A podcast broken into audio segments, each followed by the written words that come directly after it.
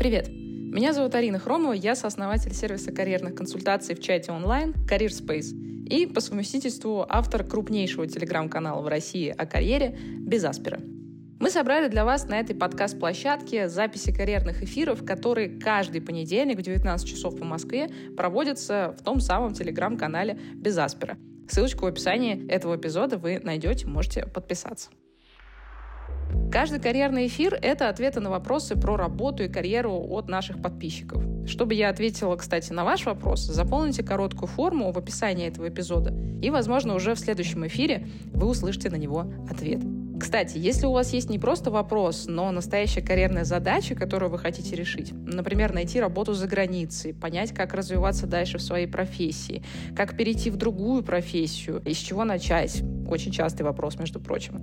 Да или просто вы хотите составить классное резюме или научиться писать сопроводительные письма. Приходите к нам в нашу карьерную поддержку от Career Space, мы со всеми этими вопросами и многими другими вам поможем. Кстати, целый месяц карьерной поддержки будет стоить 7990 рублей по специальному промокоду «Подкаст». А для сравнения, один час карьерного консультанта в среднем по Москве стоит от 5 до 10 тысяч рублей. А здесь с вами будет работать команда экспертов на протяжении целого месяца. В общем, все ссылочки на все вы найдете в описании эпизода. А теперь погнали к вопросам.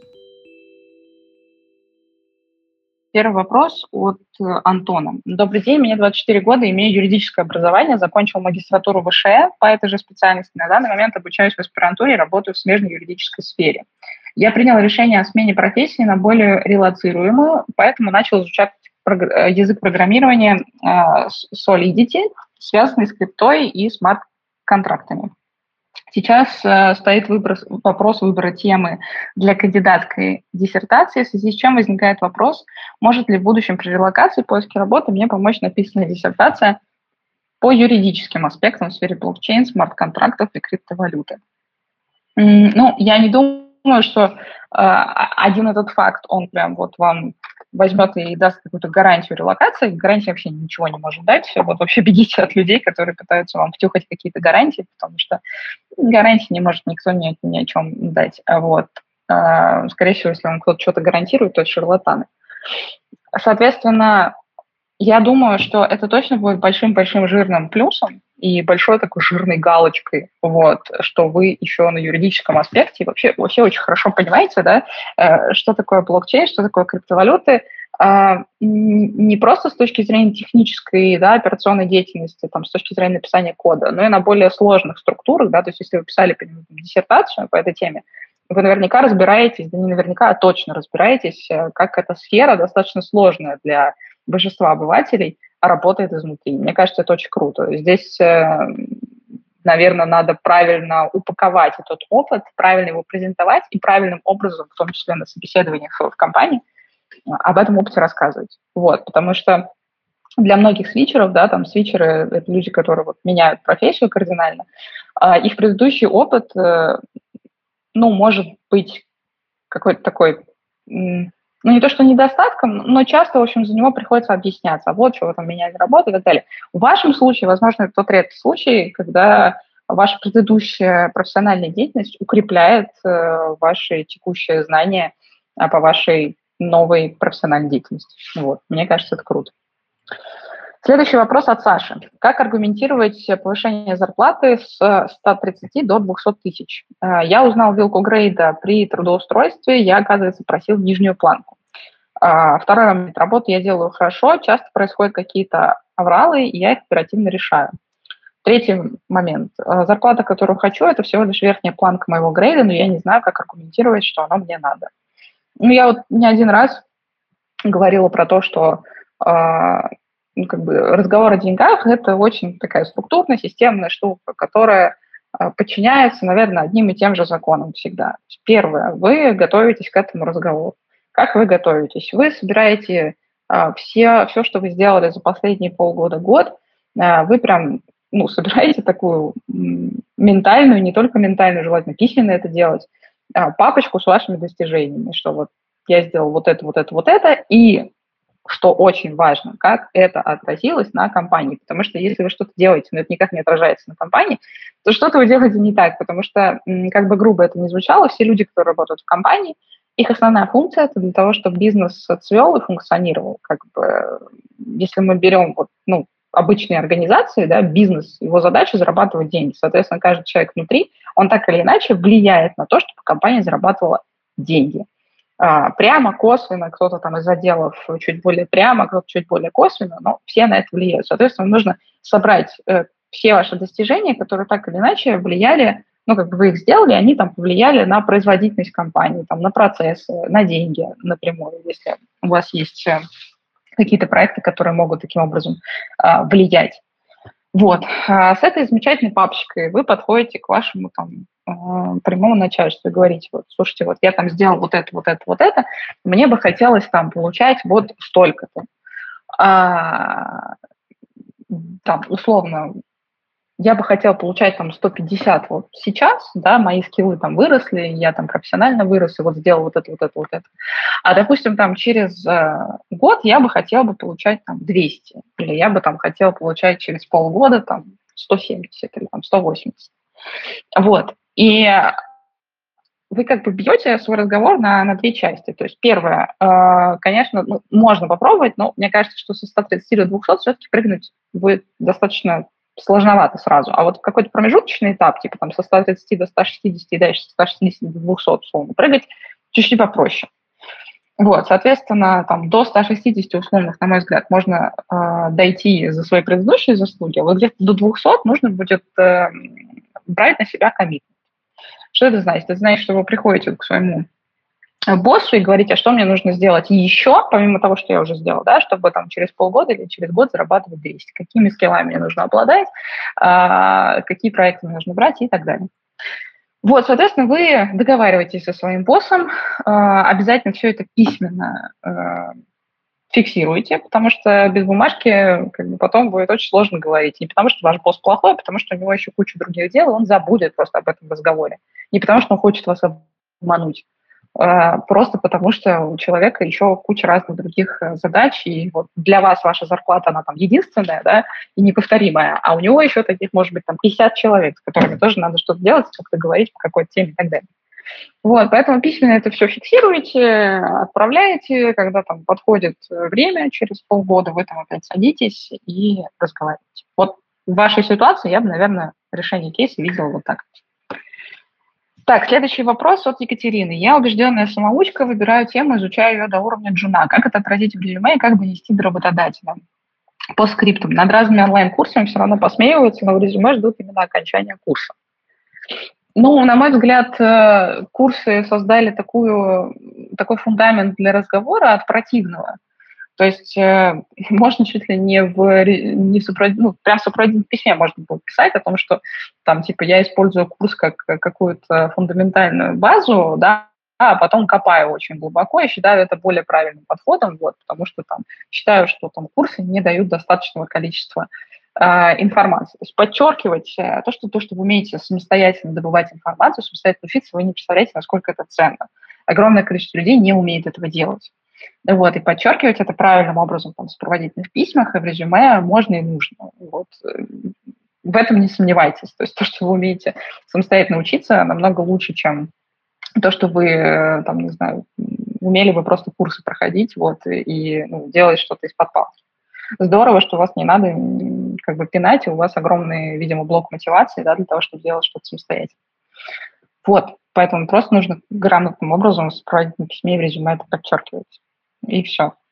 И на интервью как бы вот этой фразы это и говорить, что там, я вот использую там онлайн-курсы для того-то, для того-то, а дальше там копаю вот это, вот это, вот это. И таким образом я сделала вот то, вот то и вот то. Стандартная star-модель, situation, task, action, result, и все будет хорошо.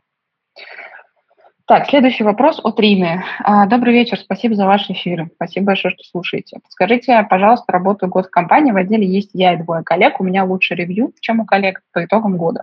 Хочу стать заместителем начальника отдела, как экологично поговорить с руководителем об этом. Ну, первое, наверное, что надо сделать, надо понять, а, существует ли у вас такая позиция в компании, и может ли она вообще существовать.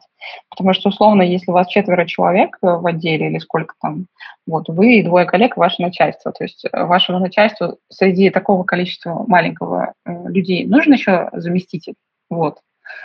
эм, вы наверняка можете оценить эту ситуацию. То есть вы знаете вашу компанию изнутри, вы знаете ваш отдел изнутри. Подумайте, как бы, может ли вообще такая опция быть. Если такая опция есть, и вы точно понимаете, что вы будете делать на этой должности, очень хорошо надо понимать, что вы можете работодателю предложить. То есть вам самой надо очень хорошо понимать, что вы будете делать на этой должности заместителя. Ну, дадут вам эту должность заместителя.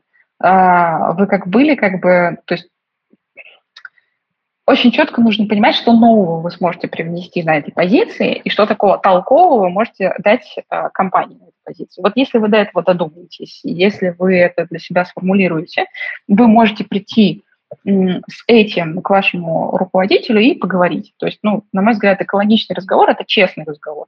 Я хочу вот это, вот это, за это я могу дать компании вот это, вот это. То есть, если вы будете думать о вашем повышении, о том, как э, вам получить эту должность и побольше денег, а с точки зрения бизнеса встанете, да, зачем бизнесу это делать и что он с этого получит, вот, то вы очень быстро наверняка подберете нужные аргументы для разговора с вашим руководством. Вот. А повторюсь, я, я, я, я как бы не вижу вообще ничего не экологичного в принципе в таком разговоре, просто надо очень четко знать, о чем вы будете говорить. Вот. Вы продвигаете эту идею, вам нужны тезисы, вам нужны аргументы. Так, следующий вопрос от, э, от Елены. Арина, добрый день. Я проект менеджер не в IT. Хочу посмотреть, что такое project management в IT, освежить свои знания, познакомиться с гибким подходом управления проектом. Советуйте, пожалуйста, курсы, которые для этого подходят. Но с учетом того, что вы уже project менеджер а, я не буду идти на сделку с совестью и скажу, что ну, то есть, э, если вы уже project, вы понимаете, как там в других каких-то индустриях работает э, project management, то вы, скорее всего, поймете, как это делается в IT. Поэтому вам можно сходить на курс. Я просто категорически против, когда люди там, например, приходят э, с позиции ну, технике там синих воротничков, да, или вообще никак не связанных с IT, там, допустим, юристы такие, я буду project manager. Вот сейчас хожу на курсы, и у меня все будет здорово. К сожалению, друзья, в 95% случаев не будет. Вот. Так может случиться с разработчиком, если вы будете там, два года усердно изучать э, какой-нибудь новый язык. Так может случиться, если вы будете аналитиком, дизайнером и так далее. Но Project Manager очень во многом там, профессия, которая зиждется на софтовых э, компетенциях, а не на хардовых. Соответственно, здесь так не сработает. Это я имею в виду, если вы, там, допустим, из юриста, еще из кого-то там абсолютно не связанных индустриях, приходите такие, я буду проект менеджером сейчас меня все захотят. Но, к сожалению, скорее всего, так не получится. В вашем случае, э, ну, можно сходить, не знаю, там, на курсы стандартного Яндекс Практикума. Почему мне не стыдно их советовать? Потому что все-таки э, Яндекс Практикум – это ветка Яндекса. Яндекс – это IT-компания. В IT-компаниях знают, как работать над IT-проектами. И это все-таки подкупает. Вот. И э, исходя из того, что я слышала там про их курс про project management, ну, как бы в целом отзывы были неплохие. Поэтому я думаю, что если вы хотите понять, как работает IT, ну, можно сходить на курс Яндекс Практикума. Эм, теории, скорее всего, вам дадут достаточно много, неплохой. Так, следующий вопрос от Анны. Моя первая работа была маркетологом в B2B. Пошла на нее, потому что просто нужно было получить опыт работы и хоть куда-то устроиться. При этом я все еще учусь в магистратуре на маркетолога. Сейчас уволилась и пытаюсь найти работу в B2C маркетинге, так как интересует больше аналитика, работа с данными, а в B2B этого совсем нет. И теперь меня готовы брать только в B2B компании. Как правильно презентовать себя, что сделать, чтобы хотя бы обратить на себя внимание рекрутеров в позиции B2C? Но для того, чтобы быть э, маркетологом в B2C-сегменте, вам нужно обладать э, навыками маркетолога в B2C-сегменте. То есть вам нужно уметь делать все то, что делает э, маркетолог в B2C. Работать с данными, работать с аналитикой, работать с дашбордами. Это первое. Второе, у вас должен быть на этот счет практический опыт какой-то. И, соответственно, если ни первого, ни второго у вас нет, то достаточно логично и понятно, почему компания не смотрит на вас таким образом. Вот, то есть если этого опыта у вас нет, то ну, попасть на эту позицию будет действительно, мягко говоря, сложно. Вам нужно хоть какие-то теоретические знания в этом подобрать. Вот. Э, если у вас есть какие-то теоретические знания уже, ну, можно пытаться на какие-то джуниор-позиции зайти. Вот. Может быть, там с понижением грейда или ваших ожиданий, в отличие от того, что вам предлагают там в B2B маркетинге. Вот. То есть сходу сложно сказать, потому что есть много деталей в вашем кейсе, и надо, наверное, сидеть с ним и разбираться. Но вот первые, первые какие-то мысли мои на этот счет вот такие. Вот. Следующий вопрос от Ксении. Какие существуют долгосрочные волонтерские программы в Европе в области культуры и искусства? Не могу сказать, что э, вот прям образовательные программы – это прям мой скоп э, деятельности, мой скоп э, экспертизы. Вот. То есть я все-таки, да, продукты наши, они ориентируются э, на карьеры, волонтерские программы, да, там это больше прям к чистому такому образованию или даже там к волонтерству вообще как направлению, поэтому вот прям э, назвать вам какие-то волонтерские программы я не смогу. Но я вам советую э, посмотреть на проекты типа стадии Q&A или стадии Free или э, Brain Drain, они все есть э, там в Телеграме, у них есть у всех каналы свои собственные. Вот. Или вы можете просто погуглить э, и уже как бы ну, прицельно с этими ребятами, которые прям фокусируются на образовательных программах, разговаривать про волонтерские программы Европе. Вот. Я думаю, что это будет просто продуктивнее, они гораздо более экспертны в этом, нежели я. Следующий вопрос от э, Ольги. На каких сайтах сейчас можно найти вакансии с релокацией? Я работала бизнес-аналитиком более 7 лет, но в декрете с третьим ребенком не понимаю, насколько реальна релокация с семьей. Ну, на careerspace.app точно есть вакансии с релокацией. У нас появились целые подборки. Э, релокация в Казахстан, релокация в Грузию, в Армению, в Турцию. В общем, куда душа лежит, куда большая часть нашей русскоязычной аудитории уехала, и где сейчас пытаются основаться, вот туда вот большое количество разных вакансий, оно все присутствует у нас. А за другие сайты не скажу, наверное, есть отдельные еще какие-то там телеграм-каналы э, с вакансиями там за рубежом. Я не могу за них поручиться, потому что я не знаю, насколько хорошо они проверяют информацию. Я могу поручиться только за свою компанию, за CareerSpace, да. Вот, что мы проверяем информацию, вот, и мы проверяем там работодателей. А, поэтому посмотрите у нас. Вообще, как бы, ну, если чуть углубиться в ваш кейс, э, надо, наверное, смотреть не просто вакансии с релокацией, да, а надо смотреть вакансии на международном рынке. Это значит, что с вашим опытом вам нужно будет там в определенных странах, которые вы выбираете для релокации, прям идти на их местные сайты э, работы, идти на LinkedIn, идти на их карьерный сайт отдельных компаний там после создания целевого списка и работать прям по ним. То есть это отдельная большая стратегия вообще, отдельный большой блок работы, который мы очень часто с э, нашими клиентами в карьерной поддержке проделываем. Вот, э, мы структурируем, мы сначала помогаем структурировать вообще там, подход к поиску работы. Потому что огромное количество людей ищет работу не системно, и отсюда все проблемы. Вот. Поэтому я думаю, что здесь, наверное, не только сайты с вакансиями на релокацию надо смотреть, а надо смотреть более прицельно вообще, куда вы хотите, кем вы хотите. Можно ли с вашим бизнес-аналитическим бэкграундом куда-то релацироваться, потому что я не знаю, в какой компании вы работали, какой у вас опыт. И вот от этого плясать. Вот, и дальше уже думать, э, ну, что делать там на горизонте какого-то количества месяцев и лет. Следующий вопрос от Марии. Добрый день, спасибо большое за эфир, спасибо большое, что слушаете. В прошлый раз э, на один из вопросов про релокацию в сферу HR вы отвечали, что есть много разных направлений, какие-то проще релоцируются, какие-то сложнее. Можете рассказать об этом подробнее? Сейчас занимаюсь рекрутментом в сфере телекоммуникации, интересно узнать, в какую сторону лучше двигаться. Ну, например, если мы рассматриваем ситуацию там, с э, релокацией в рекрутменте, то, наверное, один из самых э, действенных вариантов – это стучаться к русскоязычным фаундерам, то есть международные компании с русскоязычными э, фаундерами, и пытаться занять позицию рекрутера там. Почему так? Потому что, ну, во-первых, скорее всего, а, исходя из того, что я вижу. А, русскоязычные фаундеры, которые, с одной стороны, давно уже оторвались от России, да, и делают международный бизнес, а с другой стороны, они понимают, что сейчас есть огромное количество людей, которые хотят уехать из России, у которых большие сложности с этим, они нанимают людей из России. Зачем им для этого рекрутер там англоговорящий? Ну, нет, он там не особо нужен. Вот. А, можно взять русскоговорящего рекрутера, который будет выполнять эту функцию отлично. Вот.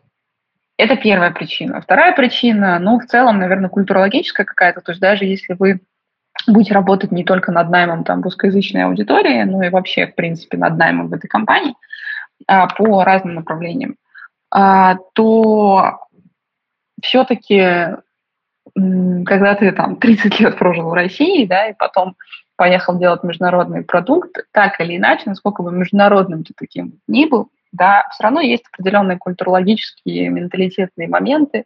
Ну, проще работать с людьми, с которыми ты вырос в одном культурологическом каком-то срезе, да. Вот, я люблю, например, кейс приводить, что недавно на американский рынок, э, там рынок Северной Америки, вышел новый CFO в Revolut. Это Макс Лапин, достаточно известный человек на российском рынке в, ну, в категории да, финансовых директоров. Вот. Он русский, основатель революта тоже русский. А, североамериканский регион там для революта, наверное, после Европы сейчас является большим и ключевым. Вот. И при этом человек на эту позицию берут э, русскоязычного, у которого, да, был большой опыт э, там, международных компаний. Вообще он там много э, раз ездил в Америку, там какое-то время жил, но тем не менее, да, вот к, к чему я веду. Что на каких-то таких позициях все равно кажется проще взаимодействовать с людьми, с которыми у вас первый э, язык один и тот же. Вот. А, если говорить про HR в целом, то, ну, наверное, чем более, опять же, как везде это работает правило, чем более хардовое направление, тем проще по нему релацироваться. Условно, если мы берем там какую-нибудь HR-аналитику, да, то по ней ну, там попроще будет релацироваться, нежели по рекрутменту, где надо очень много говорить. Вот, говорить часто там на языке, который вам не является родным. Наверное, вот так. Так, следующий вопрос от Артема. Кажется, отъезд специалистов в скобках в моей сфере маркетинг, продукт менеджмент может вылиться в дефицит на рынке, когда политическая ситуация начнет стабилизироваться. Для меня, как оставшегося, это выглядит даже хорошо с точки зрения карьерных перспектив. Так ли это, или тут есть подводные камни? И как вы оцениваете перспективу законов, запрещающих менеджерам работать удаленно за пределами РФ? Э, ну, давайте с последнего вопроса начну. Как я оцениваю перспективу? Да прекрасно я ее оцениваю в плане, что замечательно работают запреты менеджерам работать э, удаленно за пределами РФ. Ну, как бы к этому можно относиться по-разному, эм, но как бы что есть, с тем работаем. Да, это работает. Ну, то есть люди уходят из больших компаний, я знаю десятки кейсов, которые уходят из больших компаний, а, и они сами приходится увольняться одним днем или их увольняют одним днем, потому что Нельзя работать э, удаленно, например, на какой-нибудь квази-государственную компанию или там чисто государственную компанию. Ну, нельзя и все. Как бы, ну, не волнует. И, ну, для компании это большая проблема, потому что отток существенен. Это правда, это не сказки, и это не чушь. А, и как бы, как бы это не звучало, но это вот тупо даже чувствуется, когда ты в Москве на машине едешь там, в пятницу на машине не можешь просто проехать нормально вечером по третьему транспортному. А я вот в эту пятницу ездила, и как бы, ну, так как я, в принципе, много вожу в последнее время в Москве, я могу сказать, что трафик значительно упал. Вот реально. То есть даже вот по таким бытовым вещам это видно.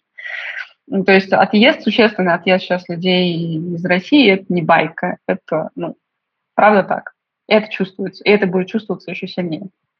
Что касается людей, которые здесь остаются, конечно, для них, э, с одной стороны, открывается перспектива, потому что э, далеко не все компании, как я сказала, там могут э, себе позволить э, людей, которые работают удаленно.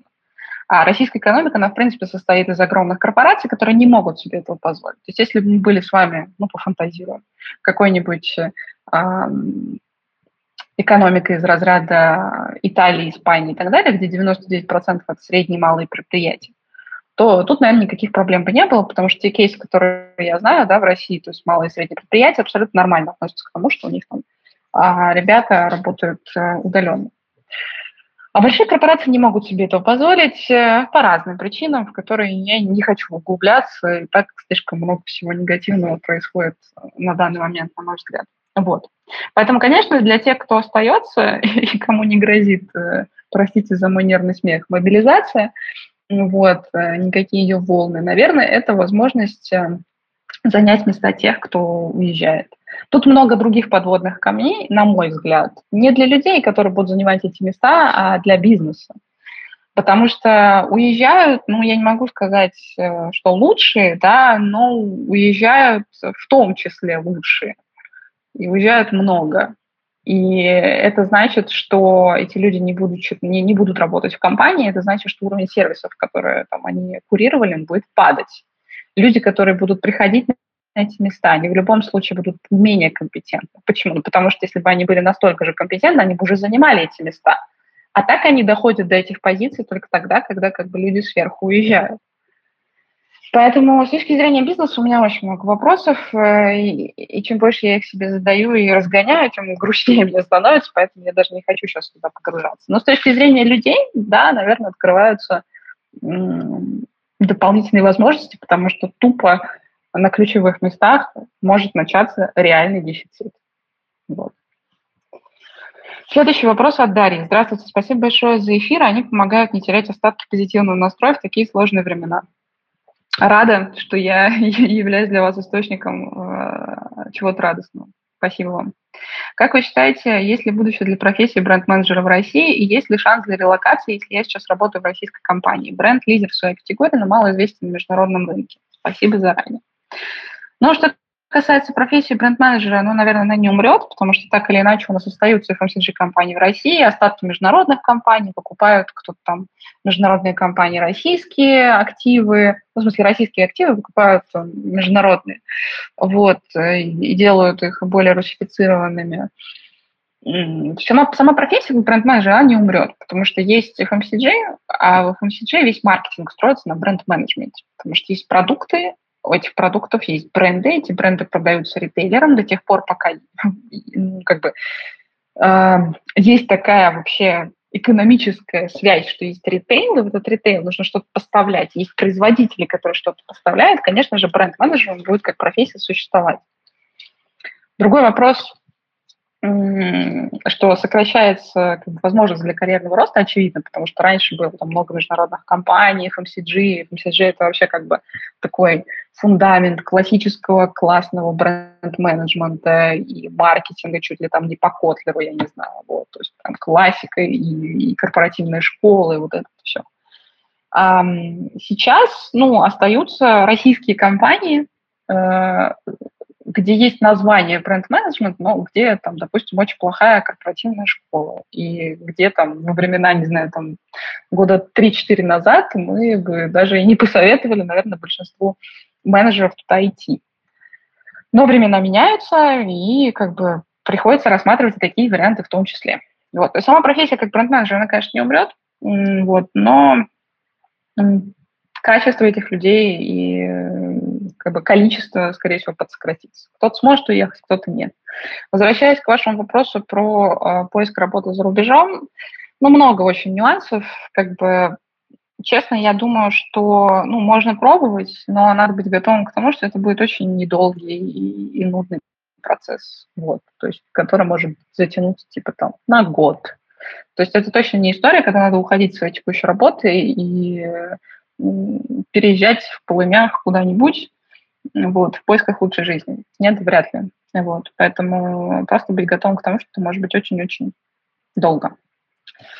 Следующий вопрос от Татьяны. Перегорел на текущей работе, пропал интерес к индустрии. Как правильно поговорить об этом с менеджером, чтобы не испортить с ним отношения? Как в таких случаях обычно действует работодатель? Внутри вакансий нет и не будет. Ну, наверное, зависит от того, что вы собираетесь дальше делать. То есть, если вы перегорели, у вас пропал интерес, и что, что вы собираетесь дальше делать? То есть вы хотите уйти там, в большой отпуск, да, там, на несколько месяцев. Вы хотите поменять компанию, вы хотите поменять индустрию, это в любом случае поменять компанию. То есть какие ваши дальнейшие действия? То есть а, все зависит от того, чего вы хотите делать дальше. И из этого будет строиться ваш разговор с менеджером, в зависимости от того, чего вы хотите. Может быть, вы хотите остаться в текущей компании, тогда тоже надо понимать, как, что вы там будете делать.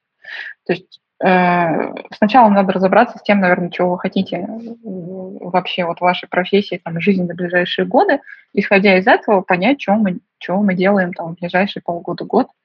Берем мы саботикал, не берем, там, уходим куда-то, не уходим.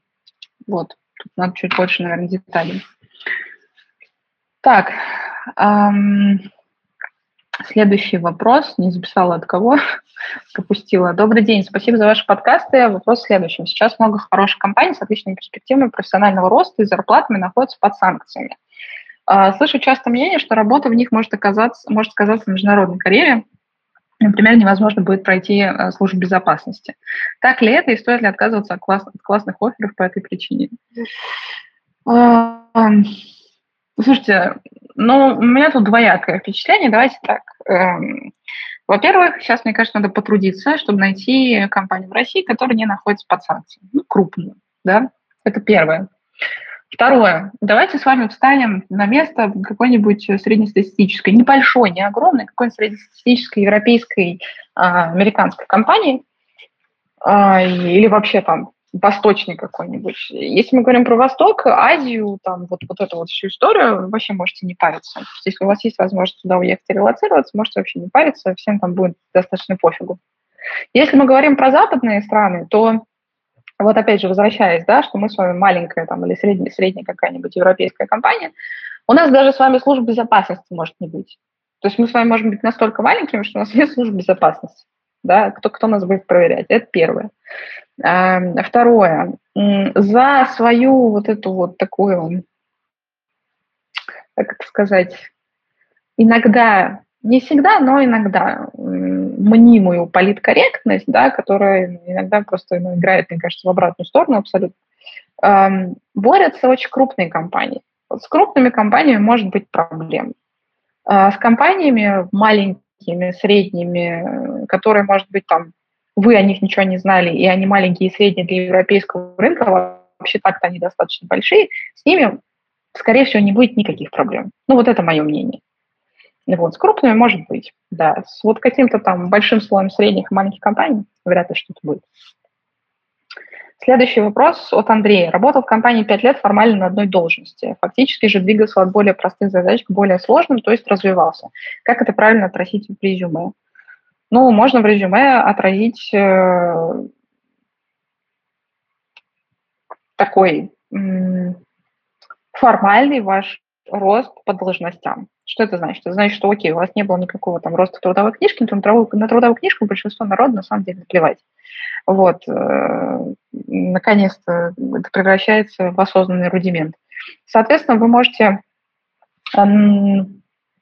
расписать там, условно, ну, я приведу прям какой-то условный пример, типа там аналитик, там э, старший аналитик, главный аналитик. Да, у вас фактически не было этого роста по должности, но это мало кого, это мало кого волнует на самом деле.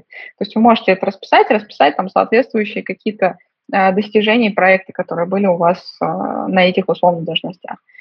Э, при разговоре там на интервью вы можете пояснить, что вот там, ну, это был достаточно формальный рост, но вот мне нужно было как-то это отразить в резюме. Ваша задача просто, чтобы за него зацепились, чтобы вы были интересны, чтобы вас позвали на интервью. Поэтому это можно вот так вот сделать, это можно таким образом расписать, ничего, никакой крамола в этом нет, ничего страшного с этим не произойдет. Вот. Никаких законов вы не нарушите. Следующий вопрос от Влада. Здравствуйте, Арина и команда Career Space. Спасибо за ваш контент, эфиры и тайм-коды книг. Вы большие молодцы, делитесь полезностями. Спасибо большое, что слушаете, Влад, и, и оцениваете это как полезное. А, пара вопросов. Насколько этично или уместно находить в соцсетях арт-директора, тем лида или какого-то руководителя из компании, в которую хочешь попасть, писать им в личку по поводу работы? Не является ли это нарушением личных границ или как повезет, все люди разные? Если, например, есть вакансия в конкретной компании, то, по идее, ничего страшного не случится, если обратиться напрямую к сотрудникам, а не через ХХ и подобное. А, каково ваше мнение, какой в целом взгляд на это в сфере IT, если можете поделиться наблюдением? Это абсолютно нормально. Я считаю, что это супер нормальная вообще тема, и так и надо делать. Вот. Э, не знаю, в IT это очень распространено. Я вообще не парилась, спокойно бы там ну, писала арт-директорам, там, тем лидам и так далее и тому подобное. Эм, это супер ок. Вот. Ничего в этом такого не вижу. Главное, чтобы у вас ну, был нормальный сопроводительный, вы там очень четко знали, зачем вы пишете, типа, ну, то есть мелочи уже, да, тактически, технически. Так, и еще здесь вопрос продолжения. Интересует некоторая внутрянка HR найма. Если публикуют вакансию на ХХ или других ресурсах, это действительно актуальная вакансия, нужны люди в компании. А то порой такое ощущение, ввиду того, что тишина нет ответа, что вакансия размещена скорее для некой отчетности перед кем-то, а сотрудников на самом деле не ищут, своих хватает. А есть такая практика или это уже домыслы какие-то? Ну, слушайте, бывают, конечно, это очень-очень редкая история, когда там ради какой-то отчетности. Я сталкиваюсь с этим, но это правда редко. То есть чаще всего, когда люди публикуют что-то, да, тут кстати, просто хороший момент, проверьте, что, например, не только на HeadHunter да, публикуют. Если эта вакансия опубликована на нескольких ресурсах, ну, точно ищут человек. Просто сейчас мы в такое с вами время живем, эм, очень странное, когда вроде как бы э, внешние вещи, они не влияют вот на бизнес вот через секунду, но они очень сильно могут повлиять на него через день, через два или через месяц. И как мы вывесили вакансию, и мы отбираем людей, да, ну вот на месте рекрутеров, мы типа присматриваемся, и вот может сейчас будет какой-нибудь просвет, да, свет в конце тоннеля, и мы обязательно к вам вернемся. Но пока мы просто просматриваем. Мы находимся в полной неопределенности, мы не понимаем, типа, сокращать нам завтра штат или не сокращать. А через месяц это делать или не делать. А упадет у нас выручка или не упадет.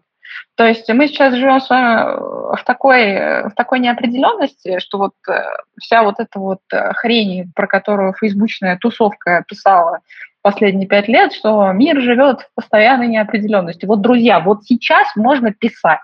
Вот сейчас можно говорить, что мы живем в неопределенности. А вот то, что вы говорили последние лет пять, это все было туфта. Мы жили с вами в, в суперопределенности вообще, в крайней э, определенности. А сейчас мы с вами немножко в заднице черного лебедя.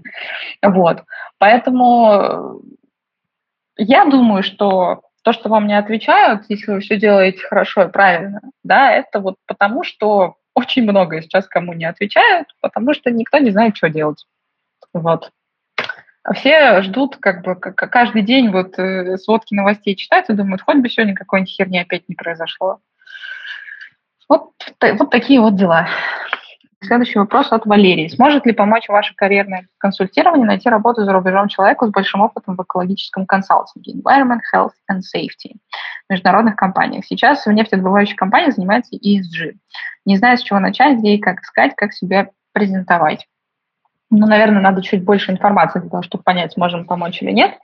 То есть, э, какую именно позицию человек занимает, в какой именно компании он работает, в какую страну он метит – Эм, что уже было испробовано, чего нет, то есть ну, нужно немножко развернуть. Сходу не могу сказать, сможем мы помочь или нет, потому что ну, звучит как достаточно непростой кейс, потому что ESG, в принципе, не самая, скажем так, э, ну, не прям огромная индустрия, не только в России, вообще в целом как бы это не какая-то индустрия, где вот огромное количество вакансий, несмотря на то, что это стало там набирать популярность э, какое-то количество лет назад. Вот, поэтому сложновато может быть. Сложновато может быть для релокации, сложновато может быть для релокации в отдельную какую-то взятую страну которую хотелось бы релацироваться. Плюс большие вопросы по знаниям языков. Это тоже может быть критично. В общем, вопросов очень много. Для того, чтобы ответить, можем вам помочь или нет, вот надо будет на эти вопросы вам нам ответить. Вот. Тогда мы поймем. Следующий вопрос от Анастасии. Арина, привет. Благодарю тебя и всю команду Career Space за то, что вы делаете. Успехов вам. Спасибо большое. Очень ценно. Про вопрос. Скоро первый рабочий день, график работы с 9 до 18. Непосредственный руководитель работает с 10 до 19 или до 20. Она обозначила, что это так работает, и вроде как, что она так работает, и вроде как мне не обязательно работать в офисе до 19 или 20. Однако я понимаю, что мой режим всецело зависит от нее, поскольку я буду ее правой рукой не знаю, как вести себя в таком случае, понимаю, что нужно себя проявить как классного специалиста, я хочу расти в этой компании, готова работать с 9 до 18, я лучше работаю утром и днем. И при необходимости задерживаться, но все же work-life balance мне очень важен. Сейчас скажу непопулярную, наверное, вещь. Я не верю в этот булшит под названием work-life balance. Ну, то есть, э, как бы, вот опять же, сколько бы там кто чего не писал про какой-то вот вообще такая херня. Ну, вот извините меня, пожалуйста. Ну, то есть, как бы, ты либо хочешь э, э, расти по карьере и, ну, приходится впахивать, и я помню свои там первые пять лет э, жизни в найме, ну, это была бесконечная пахота, как бы, и, и, и, иначе, как бы, ну, это не работает. Да, надо работать э, голов, головой, как бы, а не по часам, а, но для того, чтобы научиться работать головой, сначала надо просто много работать. Сначала вы много работаете, потом вы учитесь работать головой, а потом в вашу жизнь, когда вы а, научаетесь работать головой, очень много приходит work-life balance, так называемый. Что в моем понимании такое work-life balance? Это когда у вас есть и жизнь, и работа, но при этом не так, что вы там с 8 до 6 находитесь на работе, вот, а с 6 до 10 у вас личная жизнь. Нет, немножко не так. Uh, у вас просто есть и то, и другое. Вы можете, не знаю, там прийти в офис чуть попозже и с утра пойти поплавать в бассейн и уйти как бы попозже. А, и при этом там для вас не в напряг что-то сделать в субботу или в воскресенье, просто потому что вам нравится работа, которой вы занимаетесь. То есть, на мой взгляд, work-life balance, он в том числе про то, что ваша работа, она настолько вам нравится, это ну, как бы ваше дело любимое, крутое, классное, что оно не вызывает у вас раздражения позаниматься им, подумать о чем-то в субботу, в воскресенье. Точно так же вы можете договориться с своим работодателем, не знаю, там на неделю взять какой-нибудь а, не знаю, отгул, еще что-то. То есть вот это вот жесткое разделение там с 8 до 8, там, не знаю, с 9 до 6, оно у меня больше раздражения вызывает, нежели а, как бы, э, нежели оно реально имеет отношение к какому-то work-life balance. Поэтому если вы хотите, ну, если у вас цель, как вы говорите, реально расти в компании, ну, сори, ну, вряд ли получится расти в компании, если вы будете уходить раньше своего начальства, будучи при этом его правой рукой. Может, я сейчас прозвучу непопулярно, но это мое мнение, мой личный опыт, то, что я видела кучу раз. Куча вопросов мне прилетало, там, не знаю, от middle менеджмента, типа, как мне расти в руководителе? А как мне там стать топ-менеджером? Да пахать надо, ребят, пахать надо, много надо пахать. Вот, пахать головой. Для того, чтобы пахать головой, сначала надо просто много пахать. Вот и все. Очень простой, очень простой ответ. Вы думаете, люди, которые занимают там позицию вице-президента, они что там, только на Бали нежатся, что ли? Ни хрена не делают? Нет, они работают, блин, больше, чем middle management. Они работают больше часто, чем там младшие сотрудники. Они работают просто тупо больше. Поэтому они там, где они есть. Вот и все. Следующий вопрос от Вадима. Добрый день. В данный момент я заканчиваю аспирантуру МФТИ и должен защищать диссертацию. Моя работа связана, по сути, с программированием и анализом данных с разных экспериментов, в том числе экспериментов CRN. Я бы хотел э, релацироваться из России, не хотел бы оставаться в академической науке, рассматривать для себя переход в дата-аналитику, поскольку это довольно близко к тому, чем я занят сейчас. Влияет ли наличие PhD на трудоустройство? Релевантен ли будет мой опыт в науке для позиции аналитика? Стоит ли заморачиваться с защитой или лучше, или лучше просто поскорее подтягивать то, чего мне не хватает для работы аналитика, начинать ходить на собеседование? А, ну, PhD на зарубежном рынке будет влиять э, ну, там, дополнительной хорошей галочкой. Не будет являться основополагающей какой-то историей, но точно будет хорошей галочкой. А, между реальным опытом и обучением я всегда советую выбирать реальный опыт, потому что только он решает, а все остальное не решает. Вот. Решает опыт. Обучение – это хорошо, это здорово, это классно, когда это сверху является там, над опытом. При этом, если вы получали PhD где-нибудь в международном университете, наверное, мое мнение было бы немножко скорректировано на этот счет. Но так как мы говорим про PhD, а, я так ну, в российском вузе, в отличном российском вузе, а, в одном из лучших, на мой взгляд, вообще технических вузов, но тем не менее это, не, это российский вуз, это не международный вуз. Поэтому здесь, я думаю, это будет надстройкой, но не основополагающей какой-то штукой, в которой будут приниматься решения. Вот. Поэтому реальный опыт решает. А, следующий вопрос от Анны. Два года назад прошла курс по UX UI, потом полгода поработала удаленно в американском стартапе, но осталось работать по своей специальности. Как теперь искать работу дизайнером? Говорить ли про первый опыт? Э, что говорить про двухгодичный gap? Хороший вопрос. Но сразу могу сказать, что, наверное, сильно легко не будет, потому что этот gap, да, очень придется объяснять. Ну, как искать работу? Надо писать сопроводительное письмо нормальное и делать фокус на сопроводительном письме. То есть э, между резюме и сопроводительным письмом фокус надо делать на сопроводительное письмо. Э, это первое. Второе, надо понимать, куда вы, где вы собираетесь искать работу. То есть на российском рынке или на зарубежном. Это огромная разница. На российском, наверное, ну не наверное, а точно будет попроще даже, даже в текущие времена, потому что на зарубежном будет совсем непросто. Вот. Про двухгодичный гэп надо думать, что, что тут можно придумать, исходя из вашей ситуации, надо глубже погружаться. Вот. Сходу не скажу. Для того, чтобы там найти плюс-минус хорошо звучащий, звучащий ответ на это, надо, надо с вами говорить. Вот. Следующий вопрос от Лизы. Как студенту попасть на стажировку, если везде требуется профильный практический опыт? Была стажировка в HR, затем захотела в маркетинг, прошла курс, есть учебный опыт, не берут. А...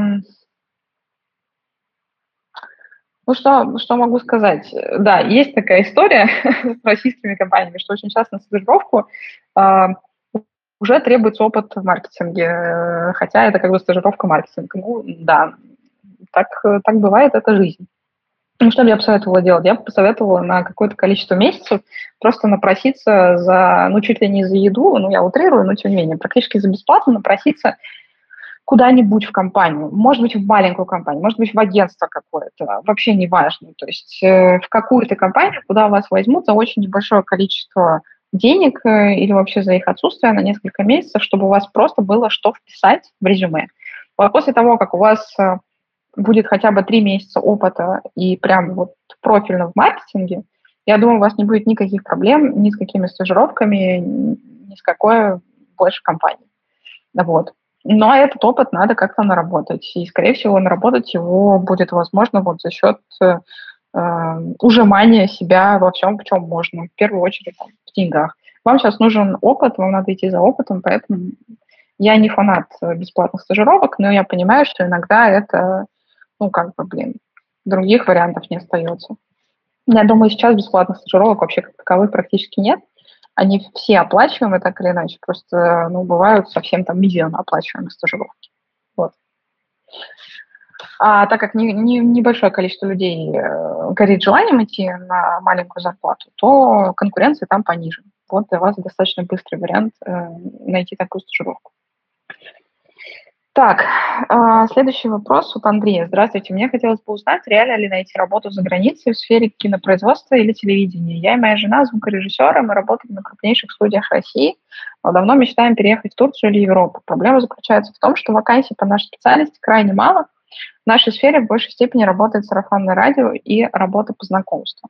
Из-за этого я уже давно отчаялся что-то найти на базах вакансий. Честно говоря, испытываю достаточно сильный страх, что после приезда мы останемся без работы. Спасибо. К сожалению, действительно есть э, индустрии, в которых это очень сложно. Ну, то есть э, найти работу вот так вот напрямую, там просто через вакансии очень сложно. Там кино, телевидение, э, там, режиссура всякое такое, там, театр, не знаю, еще что-то. Это очень часто, ну, очень кулуарные тусовки. И туда, что в России, что на зарубежных рынках попасть вот так вот просто, открыв дверь, с ноги. Не получится. Наверное, то, что я посоветовала бы вам делать, это всеми правдами и неправдами собрать список всех русскоговорящих людей, которые когда-либо уехали в какие-то страны а, за последние 10-15 лет, а, вообще неважно в какие страны, собрать вот полноценный список таких людей, посмотреть, может быть, они открыли какие-то студии, может быть, они, у них есть какой-то бизнес там. То есть вам нужны первопроходцы, вам нужны люди, которые уже сделали то, что вы собираетесь сделать. Вот, вам нужно за кого-то зацепиться. И вот это, наверное, самое полезное упражнение из всех, которое я бы вам посоветовала сейчас сделать. Вот. После того, как вы соберете списки всех этих людей, их должно быть много. Ну, в том плане, что а, не то, что их уехало много, но вы должны сделать все для того, чтобы этот список был обширным. Тогда у вас будет какая-то воронка, из которой можно а, будет исходить и из которой можно будет искать работу.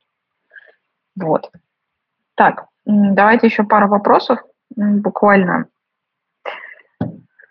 А, так, э, пока, пока мы успеваем. А, добрый день. Вопрос от Екатерины. Добрый день, огромное спасибо за эфиры. Это глыба, за которую держишься. А, спасибо большое. Про глыбу мне еще никто не говорил. Звучит очень приятно. Спасибо.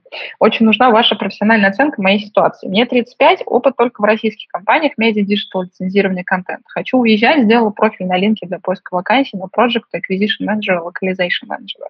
Есть навыки в дата-аналитике. Меня нашла рекрутер, который ищет человека на позицию Content Partner Manager в EdTech стартап в Берлине. Я прошла два собеседования с рекрутером, собеседование с фаундером, жду собеседования с Head of Product. Все этапы, все люди на них и все собесы прошли хорошо. Меня очень привлекает возможность уехать на эту позицию. Я вижу, что они меня всерьез рассматривают. Я бы уже прыгала до потолка от счастья, но статус стартапа, причем на очень ранней стадии, меня немного смущает. Я не знаю, как к этому относиться, как оценить в моменте, насколько этого стартапа хватит. Сейчас команда 10 человек ведут разработку на вопрос о собранных инвестициях, ответили, но я в этих суммах не очень понимаю. Поделитесь, пожалуйста, своим впечатлением от этой ситуации, на что обратить внимание, если устраиваешься работать в стартап в Берлине. Большое спасибо. Ну, первое, что хочу сказать, хорошо, что в Берлине, потому что Берлин считается э, центром стартап-тусовки в Европе вообще-то. То есть если ребята делают стартап в Берлине, это уже неплохая галочка, вот, потому что там неплохой хаб. Это первое. Второе. Вот что бы вам ни предлагали, если это зарубежный рынок, то вообще пофигу. Ваша первая задача – это зацепиться хоть за какую-то работу там. Поэтому я желаю вам больших успехов с этой компанией, надеюсь, что у вас все сложится. И, э, ну, не позволяйте каким-то стандартным э, сомнениям, э, которым вы могли бы себя подвергать на российском рынке, э, подвергаться сейчас им э, на международном. Ну, то есть э, сейчас задача любого переезжающего человека – а, это зацепиться за первую, а, за первую работу. И дальше уже там, спустя пару лет думать, что делать дальше. Вот. Третий момент. А, ну да, статистика стартапов такова, что многие из них разваливаются. Но как человек, который делает стартап в России, я вам так скажу. Мне кажется, стартапы в Европе – это как такой хороший а, средненький бизнес в России. То есть как бы там настолько лучшие условия, что завалить все намного сложнее. Вот. Я вот, например, до сих пор не понимаю, почему просто у нас не высаживается десант. А, то есть Европа и Америка делают все абсолютно наоборот в моем, в моем представлении. Да? Нужно, нужно высаживаться просто как говорила Псаки, к, берегам Беларуси. Шутка, в общем, надо высаживаться к там, российским берегам, вот, э, а, забирать отсюда российских предпринимателей, которые вообще как-то выжили в последние, там, не знаю, годы, забирать их, давать им там минимальное количество грантов в Европе, и они там сотворят вам просто там, вторые Гуглы, Microsoft и так далее. Потому что это люди, которые просто ну, привыкли выживать. Если им чуть-чуть помочь, мне кажется, они могут сотворить очень, очень много классного. И практика того, что я вижу за рубежом, сколько русских стартаперов да, делают огромные международные проекты, мою мысль в этом только подкрепляет. А, к чему я говорю эту тираду? К тому, что, на мой взгляд, как бы вот если бы вы приходили работать в стартап в России, 10 человек, здесь можно было бы о чем-то сомневаться.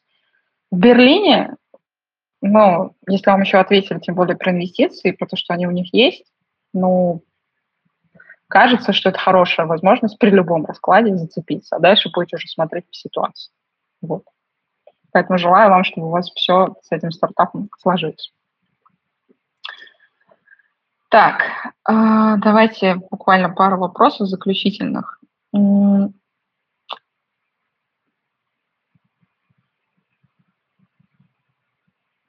Вопрос от Дарьи. Арина, привет, спасибо за эфир. Не могли бы вы посоветовать хорошие курсы платформы школы по изучению английского для перехода к уверенному B2 и C1? Очень хочется системности и взаимодействия с настоящим профессионалом, доверяю вашим рекомендациям. Ну, наверное, к переходу уверенному B2 и C1 лучше, наверное, использовать все-таки не школы массовые да, английского языка, а каких-нибудь хороших э, преподавателей, у меня были бесподобные абсолютно преподаватели высшей школы экономики. Я училась на факультете мировой экономики и мировой политики. У нас был просто, я не знаю, десятки часов английского и итальянского в моем случае в неделю. И весь английский, который у меня был, это был, конечно, ну, абсолютно потрясающий уровень людей, которые там работали. И значительное количество людей, они ну, репети... подрабатывали репетиторами еще параллельно. Поэтому просто заходите не знаю, на сайт вышки, вот, эм, какие-нибудь отдельные кафедры, смотрите там людей, э, не знаю, пишите им на почту, вот, начинаете с ними заниматься. То есть, скорее всего, это будет не самое дешевое удовольствие, потому что уровень людей, как бы, и те знания, которые они дают, ну, они очень высоки. Но это точно вас выведет там к уверенному B2, C1. Потому что в моем случае, когда мы там даже в группе занимались, там по 10-12 человек, у нас были языковые группы, вот. Нас умудрялись там насиловать в хорошем смысле этого слова таким образом, что как бы хочешь, не хочешь, у тебя будет этот C1. Вот, то есть B2 у тебя будет точно, C1 как бы, ну, тоже близко к 100%. Вот. Поэтому я бы советовала не языковые школы, а конкретными нормальными людьми заниматься. Э, всем спасибо, что были сегодня на этой трансляции. Хорошего вам вечера, хорошей недели. Берегите себя, берегите своих близких. Э, вот, всего вам, в общем, хорошего в эти непростые времена. Пока-пока.